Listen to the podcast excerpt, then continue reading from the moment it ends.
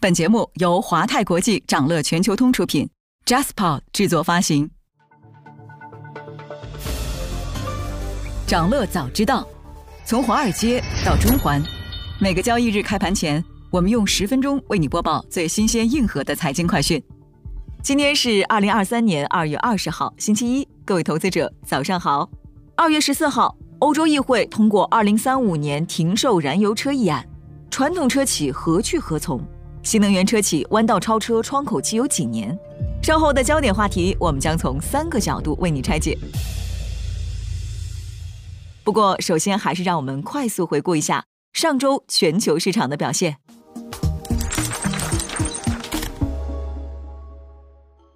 而上周港股延续震荡态势，三大指数集体回调，美国资商会领先经济指标连续十个月下降。二手车指数创二零零九年以来最大的二月涨幅，居高不下的价格和利率使部分借款人的偿债能力经受考验。在焦点话题结束之后，我们带你一起深入上周全球市场里的大事。备受关注的欧盟禁燃法规迎来了重要时刻。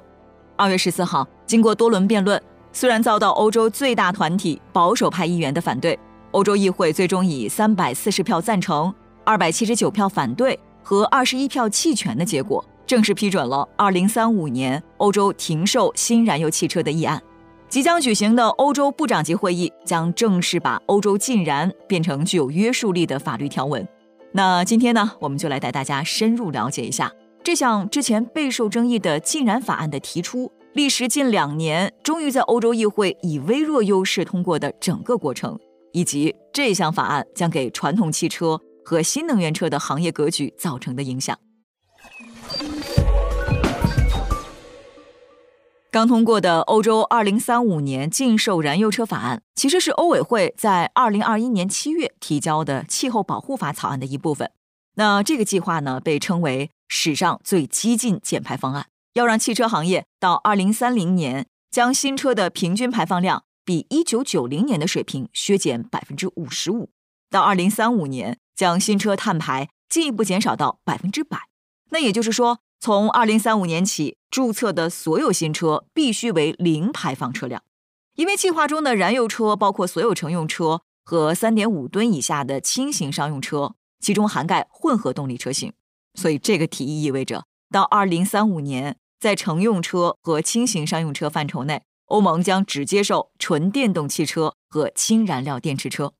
计划还提出。到二零二五年，欧洲将建设超过一百万个充电站；到二零三零年，将建设三百五十万个充电站。此外，高速公路每六十公里必须安装一个充电站，每一百五十公里必须配置一座加氢站。当时，这项提案遭到了德国等欧盟国家以及部分行业协会的抵制。二零二二年六月，德国财政部长林德纳表示。德国政府不会同意欧盟从二零三五年起实际上禁止销售燃油车的计划。林德纳称，燃料发动机仍然会是小众市场，所以禁止是错误的。与此同时，德国汽车工业协会主席穆勒在声明中表示，欧洲议会的决定有违公民，有违市场，有违创新，有违现代技术。穆勒说，欧洲没有足够的充电基础设施支持这一禁令，直接禁售为时过早。他还说，这将增加消费者的成本，将消费者信心置于风险中。宝马首席执行官奥利弗·齐普策认为，德国汽车行业正在大力推动电动车，新车型也在稳步推出。但鉴于在全球范围内每天都在经历不确定性，任何超过十年的长期政策都为时过早。齐普策认为，要明确二零三零年后的目标，需要进行一次透明的审查。所以呢，这个最终达成一致的协议。考虑了一些灵活性，并有所保留。比如，到二零二六年十二月，委员会将监测排放限值与真实燃料和能源消耗数据之间的差距，调整制造商制定二氧化碳排放量的方法，并提出适当的后续措施，以及在二零三五年底之前，小批量生产的制造商可获得豁免，并且呢，协议提出了二零三零年重型车辆碳排放新目标。包括载重汽车、城市公交车和长途公交车在内的重型车辆，占欧盟温室气体排放总量的百分之六以上，占公路交通温室气体排放量百分之二十五以上。同时呢，欧委会建议对新型重型车辆实施更加严格的碳排放标准。二零三零年起减排百分之四十五，二零三五年起减排百分之六十五，二零四零年减排百分之九十。那为了刺激城市零排放公交车的更快部署，委员会还提议从二零三零年起，使所有新城市公交车实现零排放。事实上呢，本次对于内燃机的判决书是欧盟一揽子减排方案 Fit for 五五的关键内容之一。目的是在二零五零年之前实现碳中和。这项立法提案的最终生效，还需要由二十七个欧盟成员国一致通过。不只是欧盟国家在整体立法，其实全球不少地区都发布了燃油车禁售的时间表。比如，挪威宣布将于二零二五年实施禁售传统燃油车；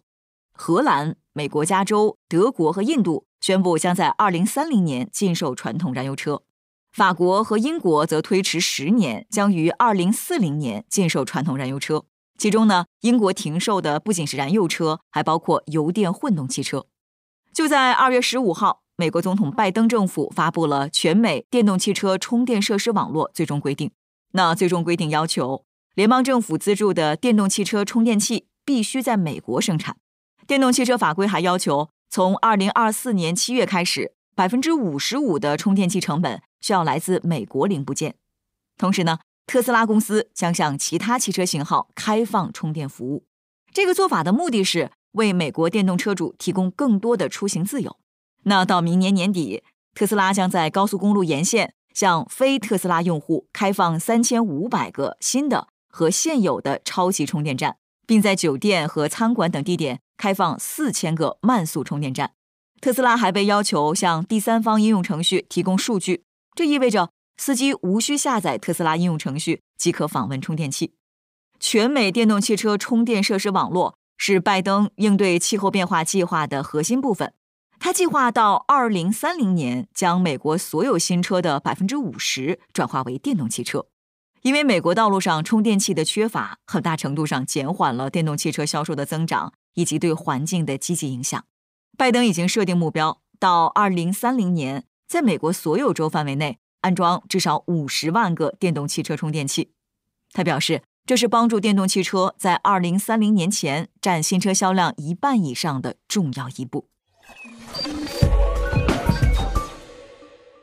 那有分析指出，二零三零年前后将是世界各国禁售燃油车的共识时间。也会是传统燃油车的诺基亚时刻。从现在开始到二零三零年，还剩七年的窗口时间，用来实现燃油车转型以及新能源车抢占市场。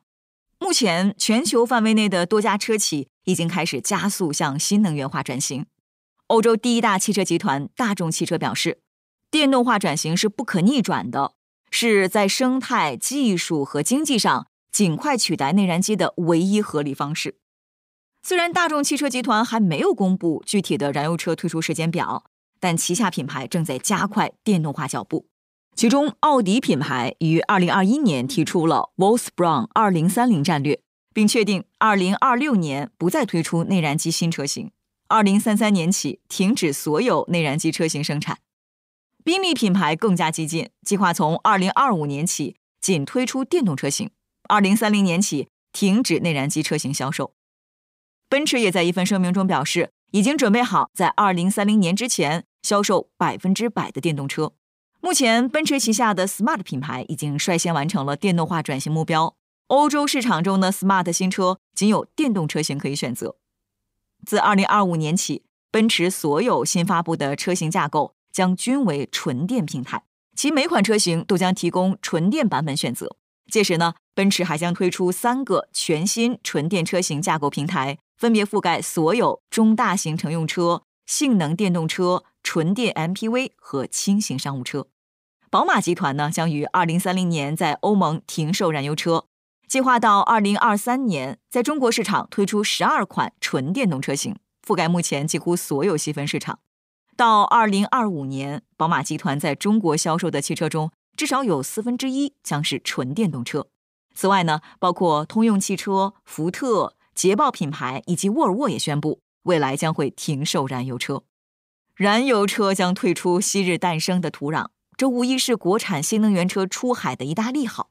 那在国内补贴取消、竞争日趋激烈的情况下，出口被视为国产新能源车主要增长点。数据显示，二零二二年中国新能源汽车产量和销量分别完成了七百零五点八万辆和六百八十八点七万辆，同比分别增长了百分之九十六点九和百分之九十三点四，连续八年保持全球第一。其中，新能源汽车出口六十七点九万辆，同比增长一点二倍，超越德国，成为世界汽车第二出口大国。而近一年来，比亚迪、上汽、蔚来、蓝图、魏等十多个中国汽车品牌都公布了出口欧洲的规划。那在业内人士看来，BBA、丰田等传统燃油车企存在船大难掉头的问题。对比特斯拉以及国内部分自主品牌。海外传统燃油车企转型还是慢，很难追上这些新势力。中国电动汽车百人会副理事长兼秘书长张永伟表示，二零二三年将是中国新能源汽车出口风生水起的一年，预计二零二三年新能源汽车出口量有望接近八十万辆，中国的新能源汽车产业链出海进程将按下快进键。您正在收听的是长乐全球通早间资讯播客节目《长乐早知道》。接下来，我们带你快速回顾一下上周全球市场的表现。上周港股市场延续震荡态势，恒生指数累计下跌百分之二点二二，科技指数下跌百分之二点四零，国企指数下跌百分之一点八九。南向资金成交一千六百二十五点八二亿港元。环比减少百分之十点零八，连续两周萎缩，净买入达四十三点六三亿港元，环比增加百分之五百三十九点三四。那分析认为，随着三月初两会的临近，投资者对政策预期将逐渐升温，港股调整的越深，往后的弹性就越大。去年年底的中央经济工作会议表明，要充分发挥消费的基础作用和投资的关键作用，把恢复和扩大消费摆在优先位置。并通过政府投资和政策激励，有效带动全社会投资。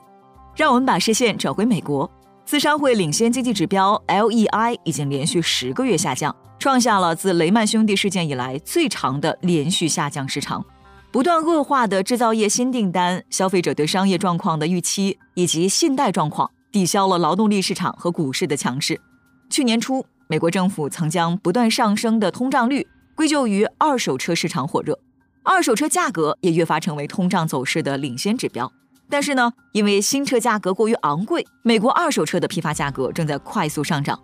追踪二手车拍卖价格的美汉二手车价值指数显示，今年二月的头十五天里，该指数较一月环比上涨百分之四点一，创下自二零零九年以来的最大二月涨幅。与此同时呢，居高不下的价格和不断攀升的利率。正在使美国部分借款人的偿债能力经受考验。美国信用卡债务创下了从1999年统计该数据以来的最大增幅，逾期天数超过90天的借款人数量涨幅甚至高于疫情之前。此外呢，纽约联储公布的家庭债务和信贷报告显示，2022年第四季度美国家庭债务总额增长2.4%，为20年来最大名义增幅。总债务达到创纪录的十六点九万亿美元，其中房贷是主要推动力。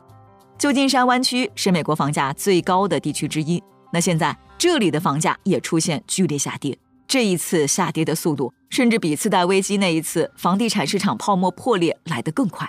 市场人士认为，由于科技大厂的大规模裁员和房贷利率的居高不下，今年整个加州的房价将继续下跌。即便如此，联储还在继续放鹰。美联储理事鲍曼表示，美国通胀仍然实在太高，美联储需要继续加息。理事满联储主席巴尔金表示，支持美联储在未来单次会议上的加息幅度为二十五个基点。那继美联储高官伤口撒盐后，欧洲央行两大官员也先后放鹰。欧洲央行执委施纳贝尔表示，较弱的政策传导性可能需要更有力的行动。三月份加息五十个基点是需要的。欧央行管委兼法国央行行长维勒鲁瓦指出，利率水平和持续时间比加息速度更重要。欧洲央行必须尽可能长时间的保持高利率。想了解更多新鲜资讯，与牛人探讨投资干货，欢迎进入掌乐全球通 App。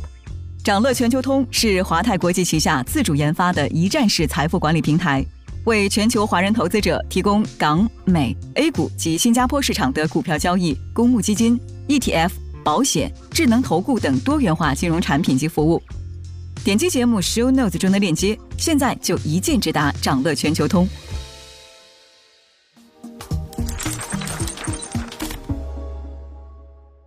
您正在收听的是掌乐全球通早间资讯播客节目《掌乐早知道》。在今天开盘前，还有这些重要资讯值得你关注：欧洲天然气价格十七个月来首次跌破五十欧元每兆瓦时，春天的到来使欧洲能源危机的阴霾几乎完全消散。欧洲天然气期货创二零二一年九月以来最低水平，已经从去年八月的峰值暴跌超过百分之八十。那分析指出。欧洲已经摆脱了对俄罗斯天然气的依赖，各国天然气库存维持在高位，明年冬季的供气或许也不需要过分担心。微软限定必应机器人聊天长度，微软公司表示将把新版必应的聊天次数限制在每天五十个问题，每个问题五条回复。微软表示，正如我们最近提到的，较长的聊天对话会混淆新版必应的底层聊天模式。特斯拉因为全自动驾驶系统问题，将召回三十六万辆车。特斯拉宣布将在美国召回超过三十六万辆全自动驾驶车辆，以解决其全自动驾驶系统在十字路口周围的行为方式和遵守限速的问题。马斯克回应称，这不是召回，是软件升级。Meta 下一轮裁员即将开始。去年十一月，Meta 裁员一点一万人。那据了解，在最近结束的一轮绩效评估中，Meta 给了数千名员工低于标准的评级，这表明可能会有更多裁员。此外，本周还有这些即将发生的重要日程值得你关注：美联储将公布一月会议纪要，美国将公布一月 PCE、一月新屋和成屋销售数据，二月制造业和服务业 PMI，二月密歇根大学消费者信心指数，四季度 GDP 和 PCE。欧元区将公布一月 CPI、二月制造业 PMI、二月消费者信心指数。德国将公布一月 CPI、二月制造业和服务业 PMI、四季度 GDP。法国和英国将公布二月制造业和服务业 PMI。财报方面，沃尔玛、家得宝、英伟达、必和必拓、百度、阿里巴巴、网易、伯克希尔将公布业绩。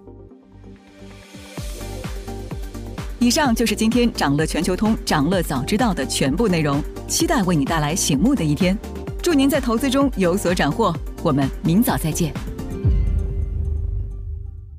想了解更多新鲜资讯，与牛人探讨投资干货，现在就点击节目 show notes 中的链接，进入掌乐全球通 app。